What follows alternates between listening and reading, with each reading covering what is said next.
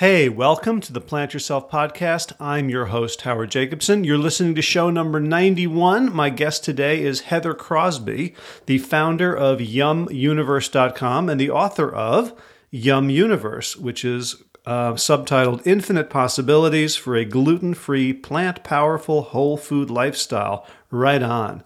So uh, in our conversation, I found out that, uh, that Heather has not always been a, um, a paragon of health. She grew up eating the standard American diet, lots of fried foods, lots of very fatty foods, processed foods. And at one point uh, in her young life, she found herself in poor health and was going to be on meds for the rest of her life. And she decided to take her health into her own hands. And through a series of uh, lucky accidents, she discovered the plant-powerful lifestyle and started eating vegetables, had a salad for the first time in her twenties, eliminated dairy, and noticed a profound cascading effect. The thing was, though, this was in the, the late nineties, um, plant-based food, vegan food, really hadn't come very far. There was still this image of sort of the hippie restaurant where you got your steamed broccoli and brown rice, and dessert was, you know, carob-flavored chocolate substitute. And it was kind of a grim landscape for someone who really enjoyed food, who was a real epicure. And so Heather jumped into the breach. She was a, a designer, a creative person, an artist, a traveler, um, a, a vivacious soul. And she thought, well, why can't plant-based food be as exciting, as beautiful, as appealing as the food that she grew up with? And that has been her, her life mission ever since. And so at yum universe dot com, she's got tons and tons of recipes and lots of advice. And in her new cookbook, Yum Universe, which is more than a cookbook, it really is a guide, um, as well as having tons of recipes, is also a guide to transitioning from wherever you are. And so in our conversation, we, we cover her own uh, health journey. We talk about how a car accident really put her on the road to uh, to recovery and to health, as ironic as that sounds, and lots of advice for anyone who's trying to transition to a healthier lifestyle. So without further ado, Heather Crosby, welcome to the Plant Yourself Podcast. Thanks for having me, Howard. Yeah, so I got your copy of Yum Universe, and my first Um, response and just picking it up is it's, it's actually quite a heavy book for its size, and it's, it's kind of kind of glossy and like very beautifully done. Well, thank you. It's pretty dense. I packed a lot in there, as much as I could. Yeah, it's a, it's, a, it's probably a lot of fiber.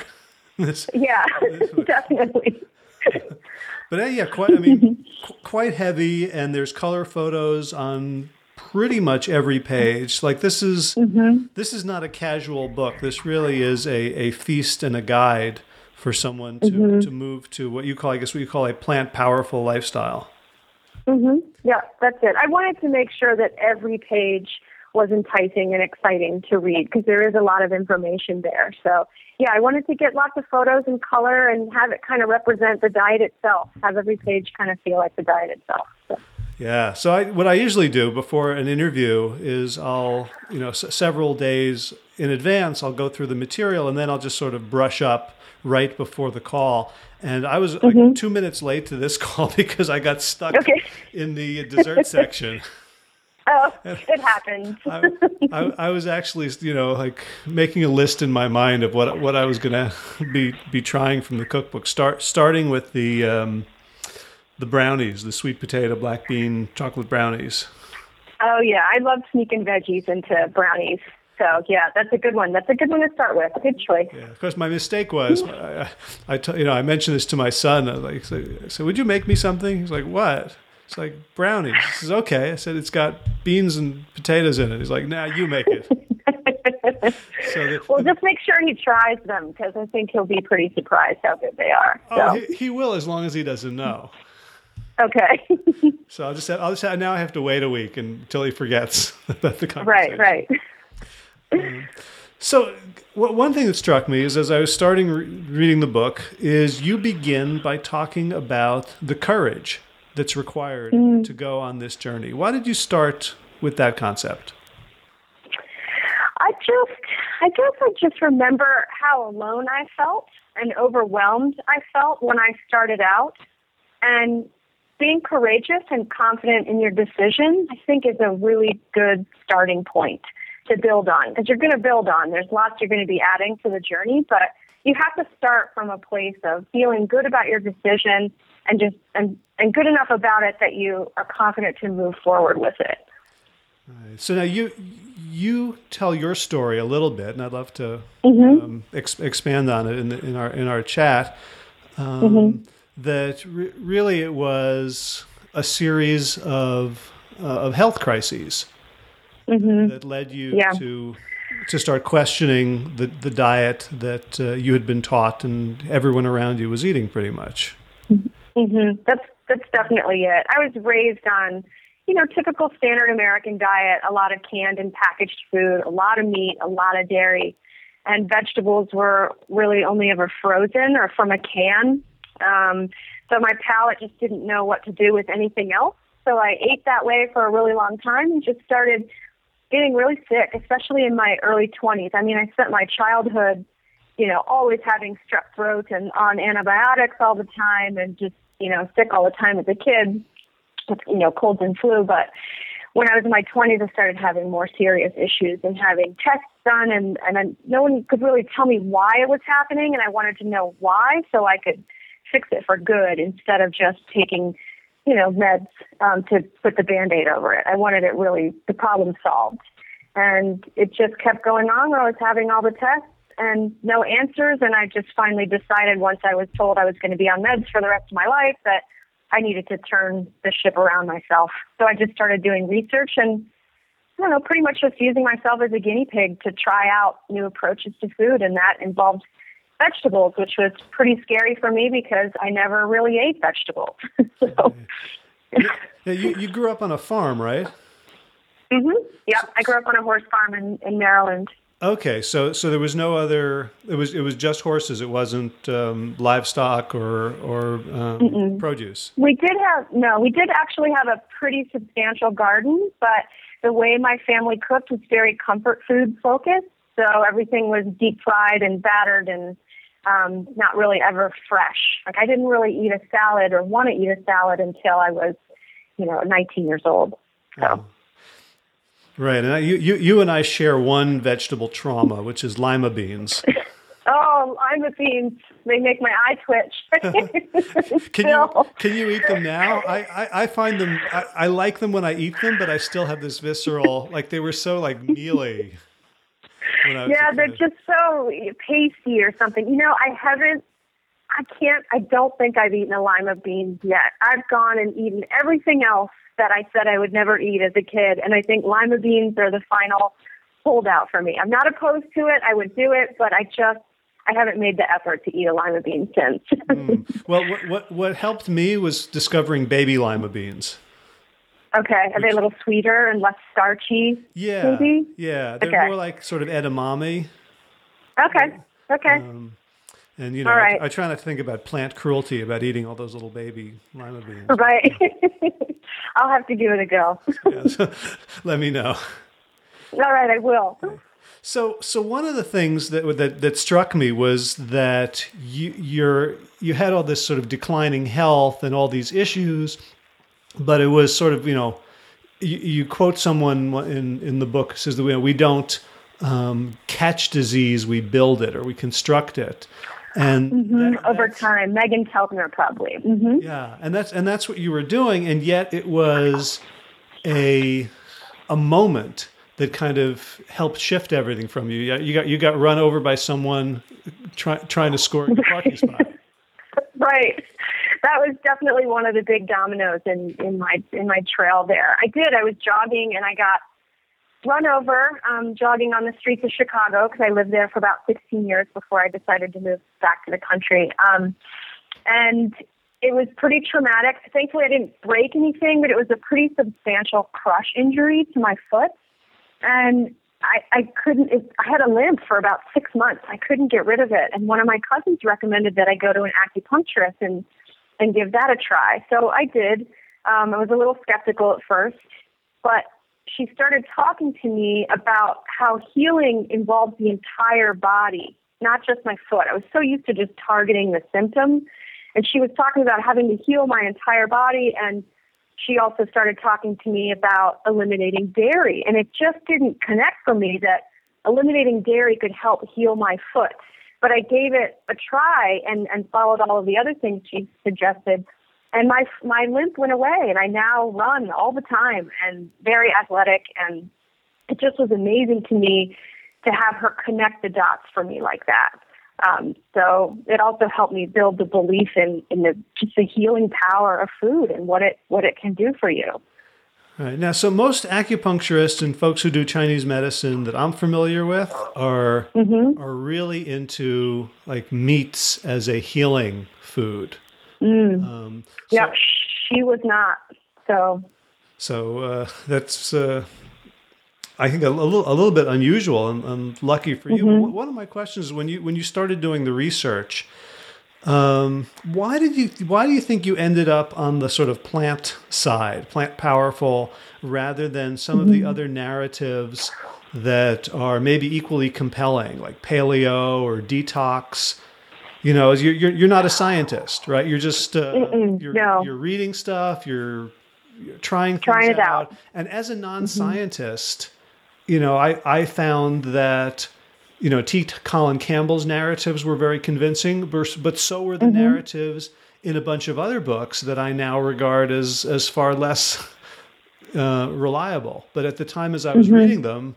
You know, Grain Brain and Wheat Belly and and some of the paleo books and some of the things that my um, chiropractor, who, who's based in Chinese medicine, was telling me seemed mm-hmm. just as good. What What do you think? Uh, did you try all that stuff, or was it just sort of a, an affinity?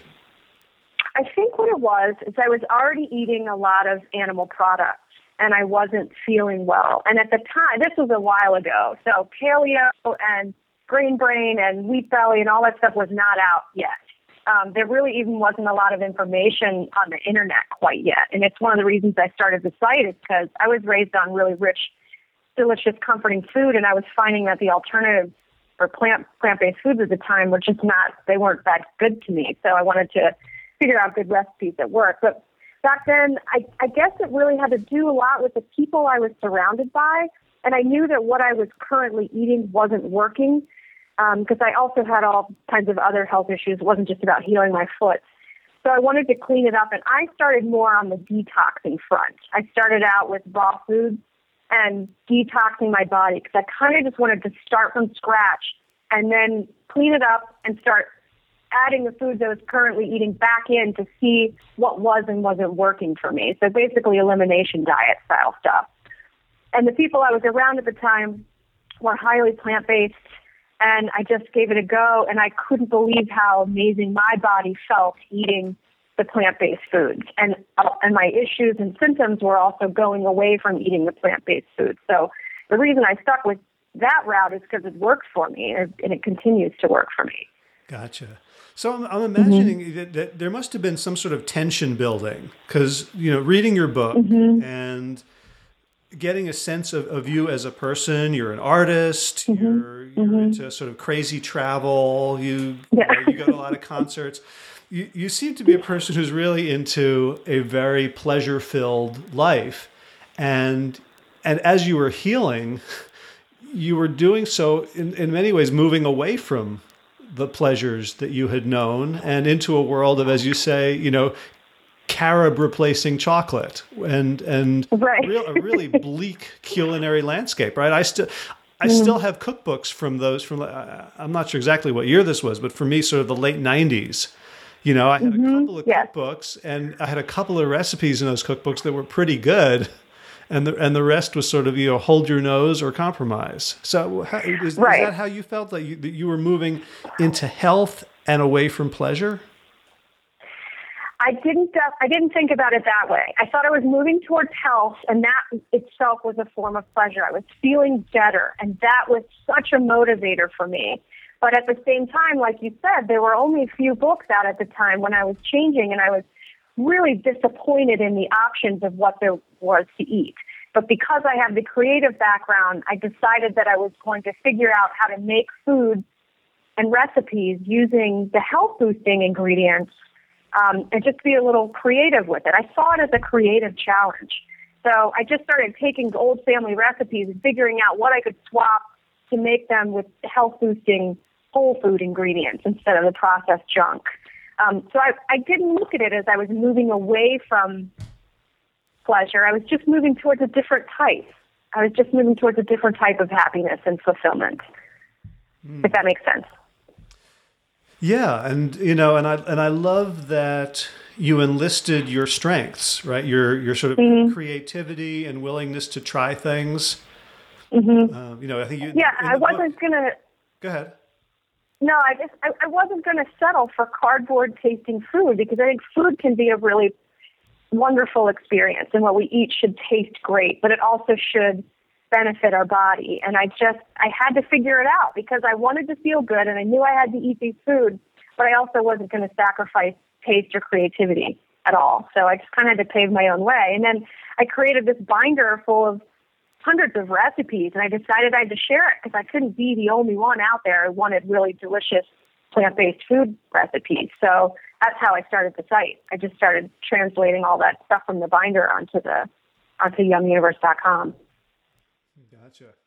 So one one of the things you say early on is that you aren't a big proponent of people labeling themselves as mm-hmm. X or Y, as vegan or paleo or or whatever. Why is that? What's the problem with labels? I think labels keep a lot of people who could benefit from the certain approaches from actually starting. Um, I think they're all a little bit, they, you know, people look at paleo and it seems maybe a little too restricted for people, or they look at veganism and it seems a little politically charged, and it keeps, I think, so many people from trying out those approaches. Where I think that with all of these diets that are out there, the common denominator and the thing that I think most people can agree on is that we all need more plant-based whole foods in our diet to feel better and, and healthier and to thrive. And I think that that's more important than finding a label that you can you can put on yourself. Mm. So uh, speaking of not not labeling, um, you also your your your book um, and actually your lifestyle is also basically gluten free mm-hmm. um, and mm-hmm. and soy free. So those are, yeah. I know those are very contentious issues in the plant-based world, where, mm-hmm. you know, so you, you even have a uh, a reference to um, to uh, wheat belly, um, mm-hmm. Mm-hmm. And, you know, around the hybridized wheat.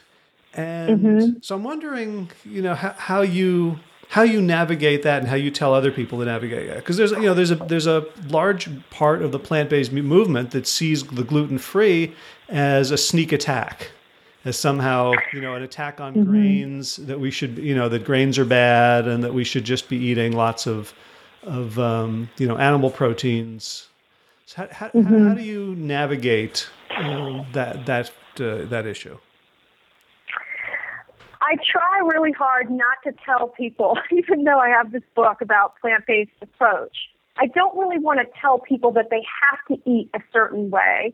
And I feel that for a lot of people, gluten and, you know, even coconut oil is another one where there's a camp that's for it and there's a camp that's against it. Mm-hmm. But I think that you have to see how your own body reacts to these things, and not just how you feel, but get blood work done and work with, you know, a medical professional to find out that what's working for you and what isn't. And for me personally, not eating gluten and not eating soy, those are personal choices because I know how my body feels when I eat them and how it feels when I don't. Um, so I like to provide the information for people to try it out and see how, how their body feels. But I don't want to say necessarily that you shouldn't eat gluten, because I do think there are some people out there who can tolerate gluten just fine. Um, same goes for soy. For me personally, I struggle with both of those.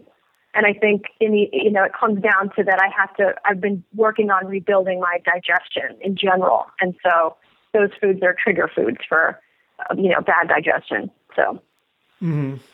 so, so one, one of the things you say is that the, the advantages of a plant powerful diet is that you develop a healthy, um, an informed relationship with food. And mm-hmm. when you say relationship, like you you think of that pretty liter- literally. Like, mm-hmm. like your relationship with food is like your relationship with a, with a life partner. You talk, talk, mm-hmm. talk about I, that.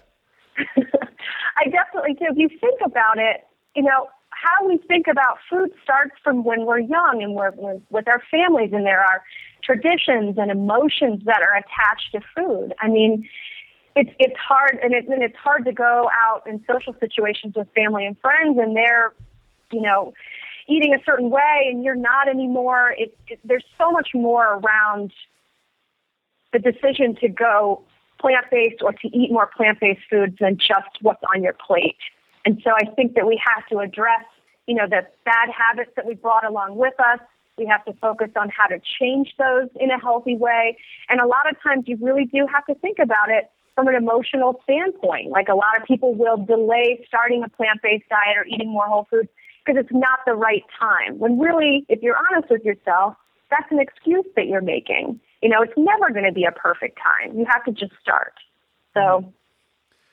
Right, and you and you you give some great examples of the f- processed food industry's marketing, as you know, and, yeah. and then relating them as if as if they were a person, like mm-hmm. with all this come on, well, like like you know, the, you have a, a, a great photograph of like very very colorful processed foods, and then the other mm-hmm. half of the photograph is black and white, and you see just how right. un- unappealing it is.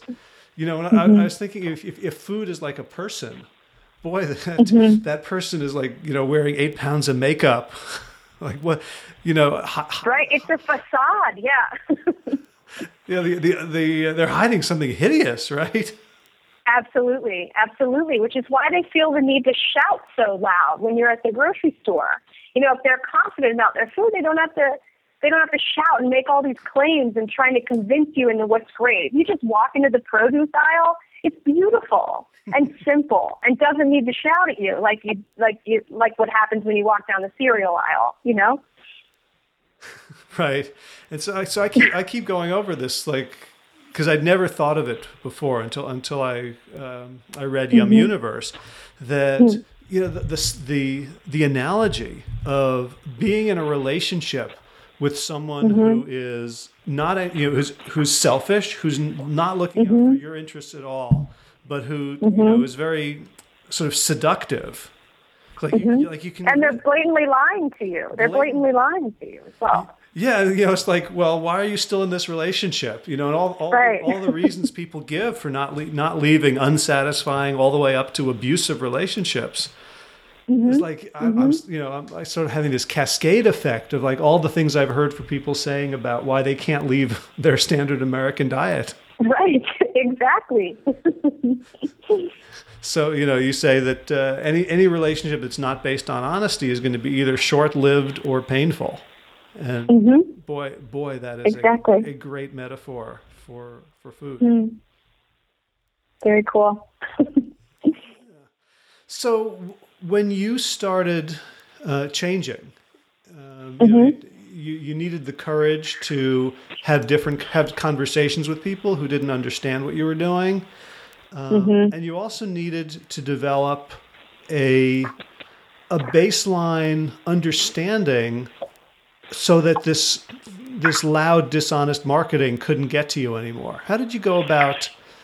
You know, developing your own inner confidence so that you could withstand the, the siren song that had been so appealing up to that point? I this is a this is a multi-layered one. I've I've always had a pretty solid questioning of authority, much to my parents' dismay, I'm sure, as a as a kid. But I've always questioned whether just because someone's telling me something, you know, who's more of an authority figure, whether that's true or not. Um, so I've always been curious. So I guess when I started to make these changes with my diet and feel the, the benefit, that was more important to me than listening to any other voices. Um, does that answer your question? Yeah, it's, I mean, it sounds, it sounds like it was about s- self-trust. Yeah. Yeah, I'm, yes, definitely self-trust. Was was that? I just knew that I I knew my instincts were telling me to go in this direction, and my body was telling me that this was the right direction for me. And I just had to keep going there and experiencing the benefits more um, to help solidify that momentum for moving forward. Just keep moving forward. And I would fall off track, and then I would get back on track. But instead of beating myself up for falling off track, I would I would learn a lesson, and I would focus on what that lesson was and how I, you know, how did I feel when I ate the gluten after I was off it for three weeks? You know, and instead of sitting there and wallowing and that I made a mistake and I fell off track and throwing up my hands, I just would really focus on how bad I felt so that I could move forward. Next time when I was reaching for the bread at the restaurant, I would think, oh, remember how bad you felt? And it was just a little bit easier to keep going that way. Mm, that remind, reminds me of one of my favorite lines from a, a book on change called Change Anything. It says, turn, turn, okay. turn a bad day into good data. Yeah, great. I love that. Yeah. So it sounds like some some part of you, some part of your personality mm-hmm. was very much attuned to trusting yourself, to yeah, um, you know, e- even in the face of, of various quote authority figures. Was there a part of you mm-hmm. that, that wasn't that had to that had to grow some muscles in order to to to trust your own experience as opposed to something you'd found externally? I can say no, but that comes down to a personality thing. I know that's not the case for everyone else. I've always been very driven, and I love to throw myself into a situation outside of my comfort zone and and make it. Um, I've always done that. Like even when I moved to Chicago, I had half a job and like just enough money to cover the rent, but my heart was telling me, my instincts were telling me to go to Chicago, so I packed up the cats and sold my truck and moved to Chicago and made it work. And it was a wonderful experience. So I think just dialing into your instincts is what's really important. I've always been able to do that very well. I know that's not easy for everyone, but it, but like anything, it, it takes practice. And so that's what I think is, is important. Mm-hmm. So yeah, I was I was wondering about that because you know you're you're a, a role model and a leader of a community that that you formed, right? The YumUniverse community. Mm-hmm. You you write a lot about the importance of community and of social mm-hmm. structure and the importance of the YumUniverse community to your own journey mm-hmm. and your own work. How, how mm-hmm. do you how do you help? And and I think you are very unusual in having that kind of guts and. Um, And trust in yourself. How do you help people who follow you, who are inspired by you, you know, to, to not just turn you into their latest guru, but to develop their their own inner compass? Mm.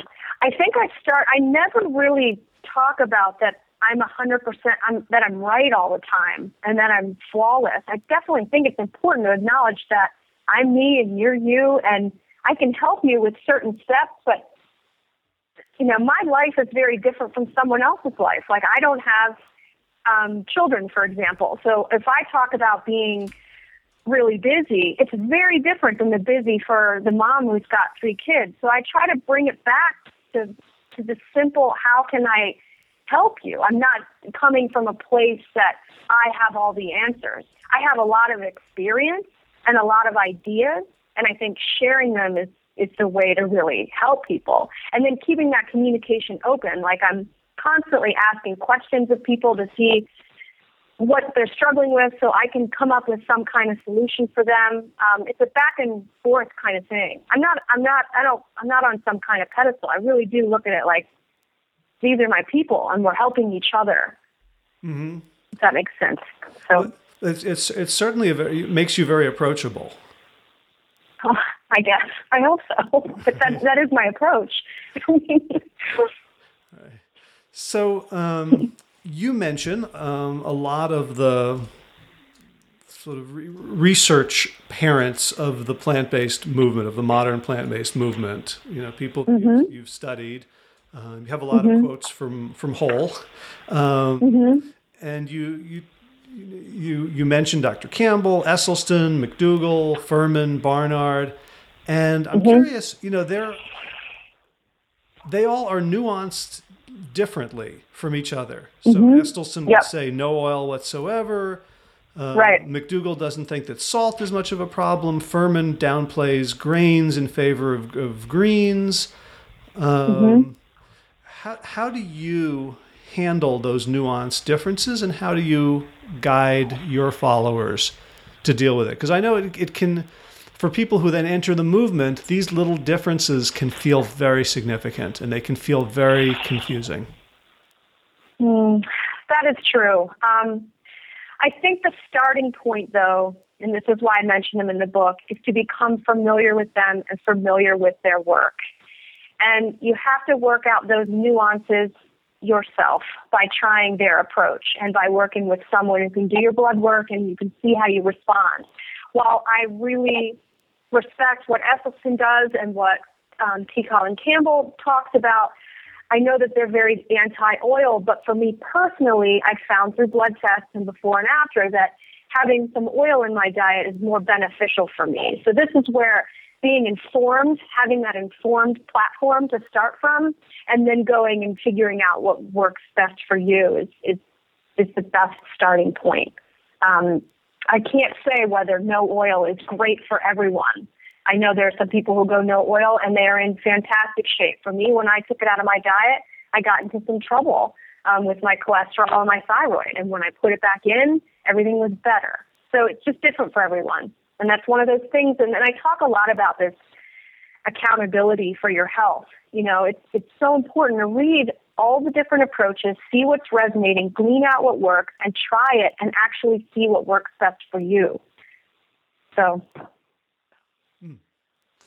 That's, yeah, that's very empowering advice. Because um, mm. I think, you know, one, one of the things I see is that so someone like you who really dials in to mm-hmm. a particular type of eating, and you're you're not thriving on it.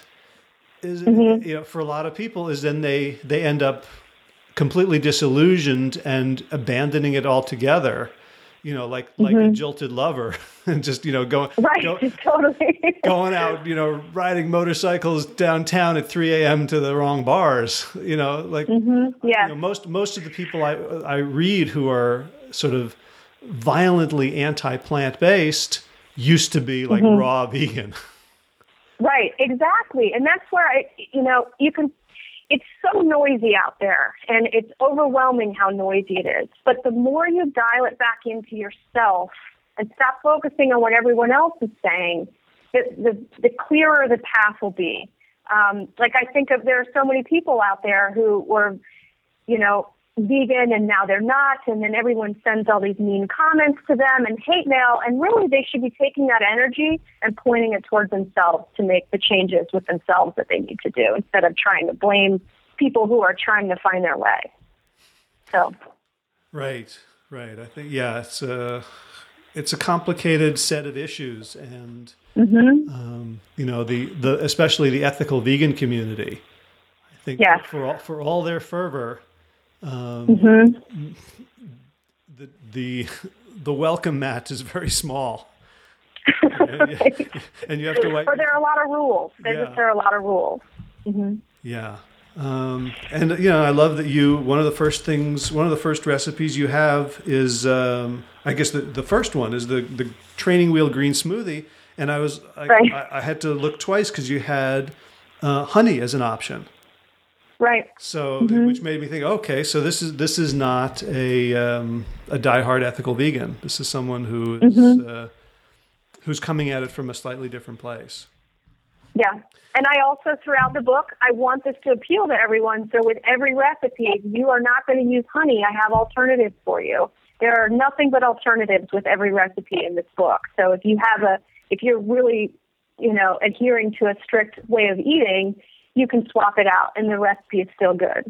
Right. So now, and, and one of the things I, I got is that you're not just doing this for yourself. You have a strong environmental ethic. You have a strong animal mm-hmm. welfare ethic, that for you, it's, mm-hmm. it's possible to, to not have to uh, go a hundred percent ethical vegan to still have um, good values. Yes, absolutely. Absolutely. So one of the things you talk about is you've got mm-hmm. the why, you know, the, your reasons for doing mm-hmm. it. And then you, right. and that's like one side of the, of one bank of the river. The other bank of the river mm-hmm. is eat, actually doing it. Mm-hmm. And then the bridge mm-hmm. is the how. And it, yes. it feels like your book is mostly a very, very detailed step-by-step how. Yeah. I think the reason I wrote the book is I think that that's what people need the most help with. Thanks to the internet and thanks to all the incredible books out there, the, the information for why you want to consider eating more plants is there if you want it. You just have to go out and get it. It's there. And then there are lots of really great recipes out there as well. Um, you know, just on Pinterest alone, it's it's crazy how many you can find. But the how is definitely the heart of the journey. That's where you need to learn. That's the transition and the maintenance, and that's what sustains the journey for the long haul. And so you have to know how to change habits, you know, how to quiet the sugar demon when it's telling you to eat all the cookies, you know, how to prep your kitchen for success, how to shop, how to save money, um, all of the things that you need to do on a day-to-day basis and, you know, habits you need to build that will compound over the long haul. That's what people really need the help with. So that's why the majority of the book is It's all about the how. Right. So, so I, I love um, that you bring in a theoretical framework around mm-hmm. the research on how people actually change. That you, you know, one of my favorite books mm-hmm. is The Power of Habit, which you you go right. into in some in some detail about how to make things mm-hmm. stick, um, mm-hmm. and also this idea of, you know, start with one little thing. And mm-hmm. and be successful at it. So the you mm-hmm. know just add a green smoothie every day. Mm-hmm. Um, yes, the small. I think it's important to start small so that you can actually build the habits. When you do the all or nothing, it's easy to become overwhelmed. You know, momentum's like a muscle, and it takes practice. And if you overwork it, it's going to burn out. So it's better to just take those little steps and build those muscles over time. Um, and then you also, if you're taking on the smaller steps, you can really dial in and pay attention to what's happening as you're making those smaller changes. You just, if you're just more intimately acquainted with your journey when you're doing it bit by bit versus just jumping in all at once. You miss all the details if you just jump in all at once. Mm-hmm. And then, and then, if something happens to not work for you, and it's just one little part of it, you may end up jettisoning mm-hmm. the whole thing because you, you, you ran a an experiment that wasn't it wasn't right. enough for you to learn anything. Mm-hmm. Exactly, you have to have this experience. You can't the quick, fast, and easy mentality that we all kind of suffer from. It just needs to be shelved because it's not working. You know, you have to make time to cook your food. You have to dial in. You have to slow down and pay attention. And it's really hard, this, you know, in this day and age. But it's what what's one of the most important things you can do if you're really trying to have vibrant health. It just is. Right. Now, you you said something that uh, that struck me um, personally in terms of, of my own habits. Mm-hmm. So I do take time to cook. I do take time to like go for walks and. You know, and, and mm-hmm. be reflexive and meditate sometimes. But mm-hmm. one thing I don't take time to do is shop. So, like mm. you said, like slow down in the supermarket. I, I'm like, you know, right. little, little old ladies have to fear me because I just want to you know, get in and out. So it, it really, it hadn't occurred to me until you said that, that actually, you know, gathering the foodstuffs could be mm-hmm. um, a, a generative, meditative Um, wholesome experience as opposed to something to get done as quickly as possible. Right. You just have to change your lens. It really can be enjoyable. It really can. It's and you're becoming acquainted with new ingredients. Like if you're just racing through the store, you're going to miss out on a lot of cool opportunities or things that you may have not tried before that look odd in the produce aisle. Just throw it in, in your cart and, and try it. But if you're racing through, now granted, after you've been doing this for a while and you've got to get in and out and you know what you need, then, you know, racing through every now and then is fine as long as your choices are smart ones. But in order to get to that point where you're always making smart choices, it takes a little time. Again, you're creating a relationship with all of these, you know, potential partners at the at the grocery store. Right. So that's that's another it takes time. That's speed dating. Yes. Yeah. I love it's another reason you don't you don't get married out, you know, drive your right. uh, your produce wagon to, to Las Vegas and get married. You know, you want right, to right. try it out. What a what a great metaphor. You could you could start a um, you know food harmony dot com and have people date right. date their food. Right. That's funny. So um, something else I noticed is that there's mm-hmm. a, there's a lot of areas where you back up what you say with science, and there's a bunch of areas mm-hmm. where you don't, and you and you just say something like, "I'm suspicious of microwaves," and mm-hmm. so you're um, and and actually I found that almost all the things that you said like that I I agree with. Mm-hmm. Um, so just you know sort of simpatico, and there's a lot of stuff that I don't really talk about publicly because I don't want to confuse people, and I, th- I know a lot of right. people for whom the microwave would mean the difference between eating produce and not eating produce. Um, right. But I'm curious about um, those areas where something just makes sense to you. You said the whole journey started with, um, with four words that your acupuncturist said: "We we are not cows." Mm-hmm. That before you mm-hmm. had done any research, just made gut sense. And so yeah. I'm wondering how you. Um, how you use your gut sense for areas where the research isn't clear. Mm-hmm. I tend, okay, and the, there's a thing that I was finding when I was researching for the book and just the past five years with the site in general. You can find so many studies that support a certain decision, and you can find just as many that take it down. And that's where I think people get really confused, especially online, because everybody's trying to get lots of clicks online, so they'll say something controversial about a study that has been proven time and time again to be beneficial, you know, so it's it's really confusing out there. So one of the things that I tend to do is something I learned in a detox a long time ago, that really think about what Mother Nature created for us and how we're supposed how we're supposed to eat based on that. If we were to take away all the food science and all the food manufacturing facilities and the microwaves and the technology that make things better for our glorified busy lives, if we were to strip all of that away, how are we supposed to be eating? So I use that as, as a as a guideline. The simpler the better. It comes from the earth, it's natural, it's whole. And if you're gonna heat it, heat it like you would naturally, you know, from the outside in, not like a microwave from the inside out where you're ripping apart molecules. It just seems wrong to me, um, as far as connected with earth and how we're supposed to eat. Not to get woo-woo, but that's you know that's kind of how I look at it. Yeah, and you know, as as I was working on on whole with Doctor Campbell, mm-hmm. um, you know, th- there were there was never-ending layers of of holism, and you know, the, so mm-hmm. we, we were working on food, but as we were doing it, you know, just I got infected by the the holism bug, and I began to think about right. the entire ecosystem and our mm-hmm. entire lives, and.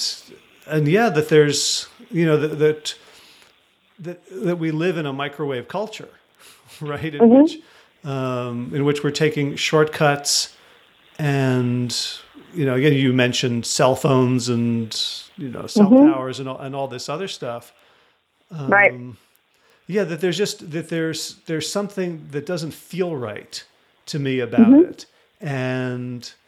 You know, could could I like write a book about microwaves? No, but right. can, does does that mean that you know if we don't if we don't have um, absolute proof that I shouldn't act on it or uh, or represent my views? Mm-hmm. You know, I think one, yeah, because you'll find yeah, it's. I just like to keep it simple. When things start to get really crazy and confusing with the conflicting stories, it's just. Bring it back to simple and whole and where it started from before humans started changing it all up.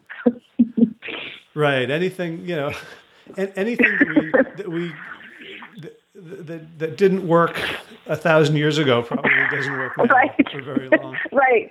Yeah. Yeah. And I like what you said about, you know, the, a lot of the noise is called, caused by people just trying to get eyeballs and clicks by just yep. saying something controversial. Um, I have mm-hmm. on my desktop. I'm, I'm I'm going through. It's quite quite a long paper, but it's called um, towards a phenomenology of sociology and a sociology of phenomenology, which I would never in my life would have opened, but somebody recommended it to me. And, luck, and luckily, the, the actual headline of the paper is, "That's Interesting." Right. And, and it, it and it looks at what is the difference between interesting theories and non-interesting theories. And the answer mm-hmm. is that interesting theories are those which deny certain assumptions of their audience, while mm. non-interesting theories are those which affirm certain assumptions of their audience. Mm-hmm. So that if we want to be interesting, the thing we've got to do yeah. is take the biggest truth that's out there and mm-hmm. deny it. Or, you know, mm-hmm. and we see this a lot with, like, you know, yes. headlines that may end it's up. It's happening all the time. Just spend any time on Facebook, even. It's crazy. Yeah. So, so our brains, I guess, are, are trained to look for the interesting thing. Like, you know, mm-hmm. um, kale is the new killer, you know? Right, exactly. So that's, that's, that's something we'll click on. Mm-hmm. But that's where you need to question whether whoever is saying this to me, are they really someone I want to be in a relationship with? Because it seems a little extreme that kale would be a killer. You know, look for that. How extreme of a statement is being made? Right, and and very you know, and very often it's you know, it's just like the headline, like you know, Viral Nova or Upworthy or BuzzFeed or any of these mm-hmm. these headlines that mm-hmm. we just have to click through, because mm-hmm. our lives will feel incomplete unless we follow it. Most of the time, right. it's it's just, you know, clickbait to get us to read something, but but there's people who've made their careers out of mm-hmm. questioning things that seem pretty solid. Yeah, that's true too. So I think one of the challenges for someone like you, a food writer and blogger, is how to be interesting without being interesting in that way, without having to be um, a contrarian every mm-hmm. step of the way. How, how do you do that? How do you um, how do you consciously or unconsciously stay interesting for people who've been following you for a while and might go, okay, I, I, I understand Heather. I know where she's coming from. I really... Just try to stay as real and authentic as possible, and try not to get, try not to put my energy into all of that, that mess that's going on right now. Um, it's hard though. Um, I just think that really talking, having a really solid understanding of who my audience is, and asking them questions that, you know, they're going to engage in. Just really thinking about These, the, my community, I never think of them as like numbers that I'm achieving or anything like that, that a lot of bloggers tend to do. I really like to think they're human beings and they're going through this, this journey that can last a lifetime. And I want to really just be authentic and, and talk with them. And I'm just going to keep doing that. I don't want to compromise my approach at all um, to keep up with all of the demands online. And I think that if people... I just want to, the people who are going to appreciate what I say, that's who I want to keep talking to. I'm just going to keep talking to them. There are going to be people who aren't going to like what I have to say, and there's plenty more for them to go do. They don't have to spend time with me at all. Um, I just want to be myself and share what I learn and be as honest and authentic as I can be. And the people who are supposed to dial into that, they will. Beautiful, beautiful.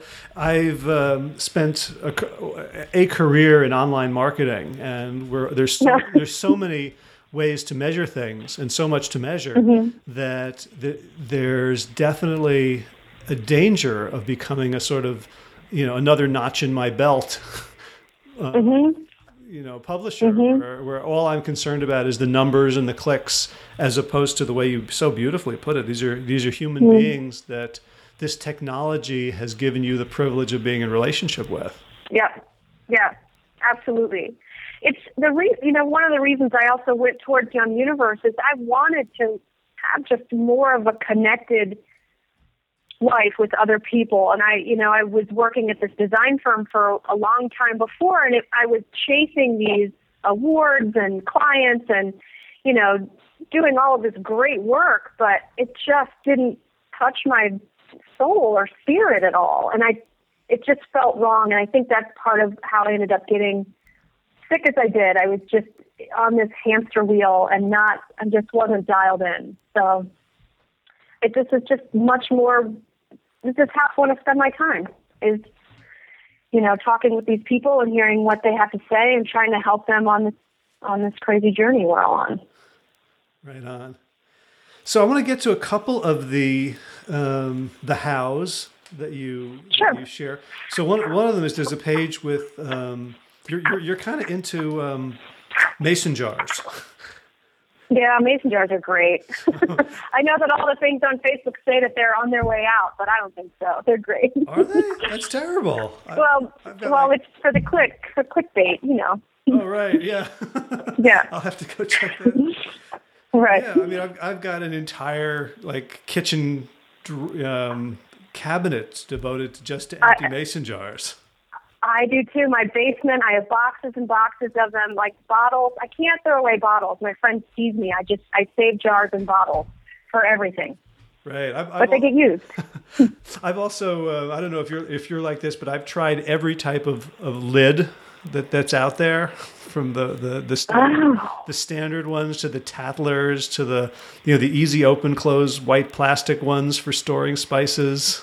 I, that's like wow, I haven't gone down that rabbit hole yet. I just use whatever is attached to it. But that's there. There you go. I think planted a seed. Oh, dear.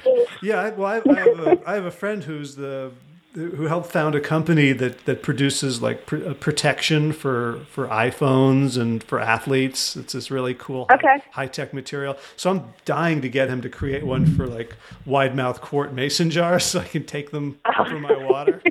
That would be great. That would be great. uh, but you, you use the mason jars specifically for some, you know, like, like uh, food hacks. Right, you've got your mm-hmm. uh, your salad on the go and breakfast on the go. Mm-hmm. Can you talk about how those came about and what they are? Sure. I think that um, I really, you know, when I, we talk about the making one change at a time, I think this is a great place to start. Um, I love the idea of making foods in advance, either finding one day or you know an hour every a couple nights a week to make food in advance and to prep your ingredients in advance. So when you know that rushed morning comes where you're rush, rushing off to the office, you can just grab something that's already prepared for you. So mason jars, you can make uh, cereals in advance and place them in the jars, and you can also do the same with salads. And in the book, I show you how to layer um, all sorts of different types of salads um, that you can make up to probably five to seven days in advance. I put a whole bunch of those in the fridge, and then you just grab one, and when you get to work, you shake it up, and you can eat right out of the jar. You get a big enough jar.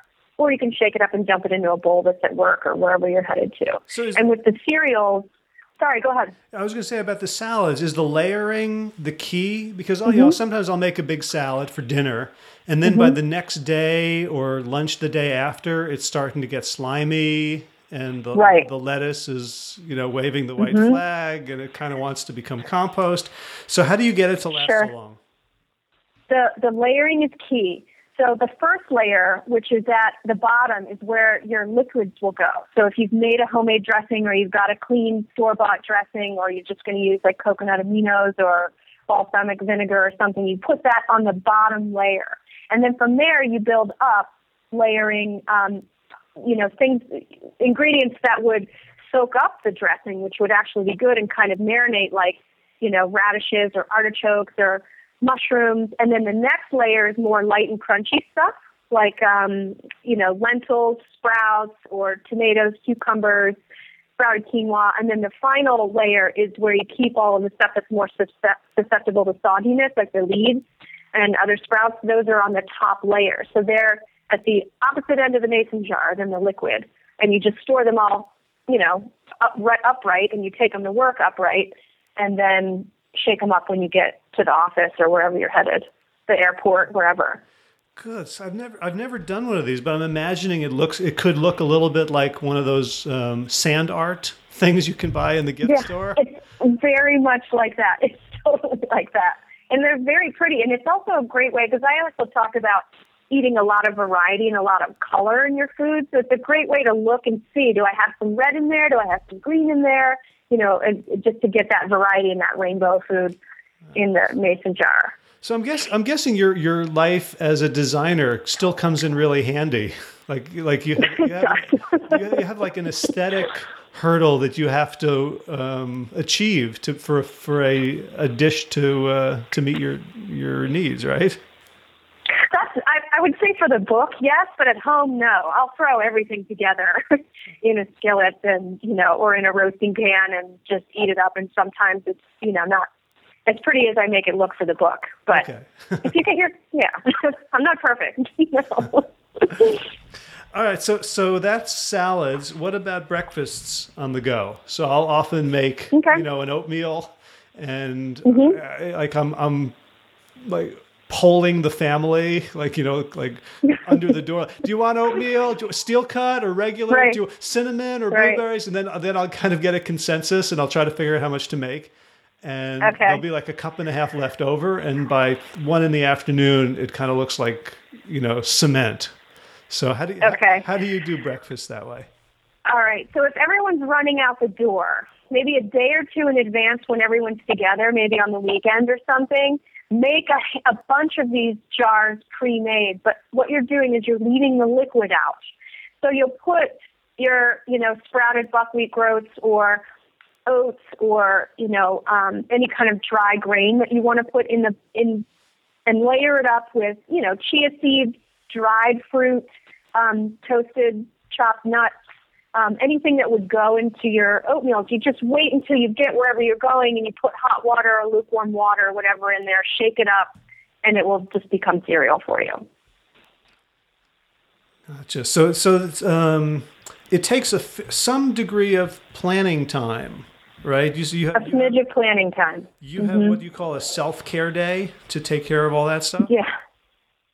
Absolutely. Yeah. I, I, everyone's different. I always set aside one day a week to plan in advance, but I know some people don't really have that. So it's important to at least find like two to three hours a week where you can prep some of these things in advance. It does not take long at all. It takes probably ten minutes to make those cereals if you wanted to make five or ten of them and put them in the pantry in advance. It doesn't take long at all. If you have all the ingredients, just taking a handful here and a handful there and putting them in the jar, sealing it, putting it away. Same with the salads. It probably takes fifteen, twenty minutes max to prep, I don't know, five or six salads that you can keep in the fridge. Everybody can find that time. You just have to make it a priority. Gotcha. And, you know, the the step-by-step in, um, uh, instructions in the book, and also the fact that you, you know, there's infinite possibilities, but you give people one recipe mm-hmm. to start. I think is yes. is yes. is really empowering. Cool. Yeah, like with the sauces, I like to show how many different ways you can you can make a veggie-based sauce. I mean, cauliflower, sweet potatoes, tomatoes, kale. You can make all sorts of sauces out of all of those things, but you just start with a base formula. Mm-hmm. So, uh, YumUniverse, is that your first book? It is. How did you go from blogger to to cookbook author, and has it has it been a uh, a big transition or a, a big meaningful shift for you, or not so much? Um, no, very meaningful shift um, because I wrote the book because the community was asking for it. Um, I spent about five years working on the site, sharing recipes and resources and tips and stuff, and the community was just asking for a print book. They were just those people that were like, I love. You know, working on my, having my iPad out in the kitchen, but it'd be so great if I could actually have pages I could write on, or like a dog ear. Um, and I just, I wanted to get the majority of what I was sharing online into a book because I know that some people just prefer to read a book. So I decided, I decided to do it a couple years ago, and I'm really happy that I did. It was one of the most challenging things I've ever done. Um, there were definitely a lot of moments where I didn't think I could pull it off, uh, but I, I'm really proud of it, and the response has been great, so I'm really happy I did it. That's great. So did you did you approach Ben Bella, or did they come to you? Or was it introduced by... Um, how did that happen? I I decided that I wanted to write the book, so I made uh, made up the proposal, and I got an agent, and then we approached Ben Bella. But I knew I wanted to approach Ben Bella because I really respect the book that they put out. And I definitely also went with them because they gave me the creative freedom to make the book that I wanted, exactly how I wanted. So fantastic. Uh, Mm-hmm. And it's, as I said, it's a it's a gorgeous book. It's really well, thank it's really, you. It's really thank heavy. You. And I also, I also I love how a lot of the pictures um, aren't like they don't show a perfect kitchen. Like there's there's oh yeah no there's mess. There's like stuff dripping down the sides. Mm-hmm. Um, it's real. It's real. It's my kitchen. It's my kitchen. All of and all these little photos of stuff like the mandolin slicer and the spatulas and stuff. Those are my things. So. I, I love this picture. I'm just thumbing through it now. It looks like it's a it's like a, a mantle um, on, on the on the wall with just some produce on it, a couple of apples and onion. Is that in your house? Yeah, yeah. Yes, that's me playing around and getting a little creative there. But that is in my house. There's a sweet potato plant on that mantle right now.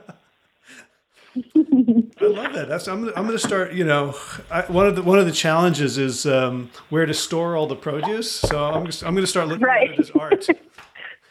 Just do it. Yeah, have fun with it. Decorating my now now when, when, when like someone wants an onion, it says, "Oh no, it's uh, you know, it's in the living room."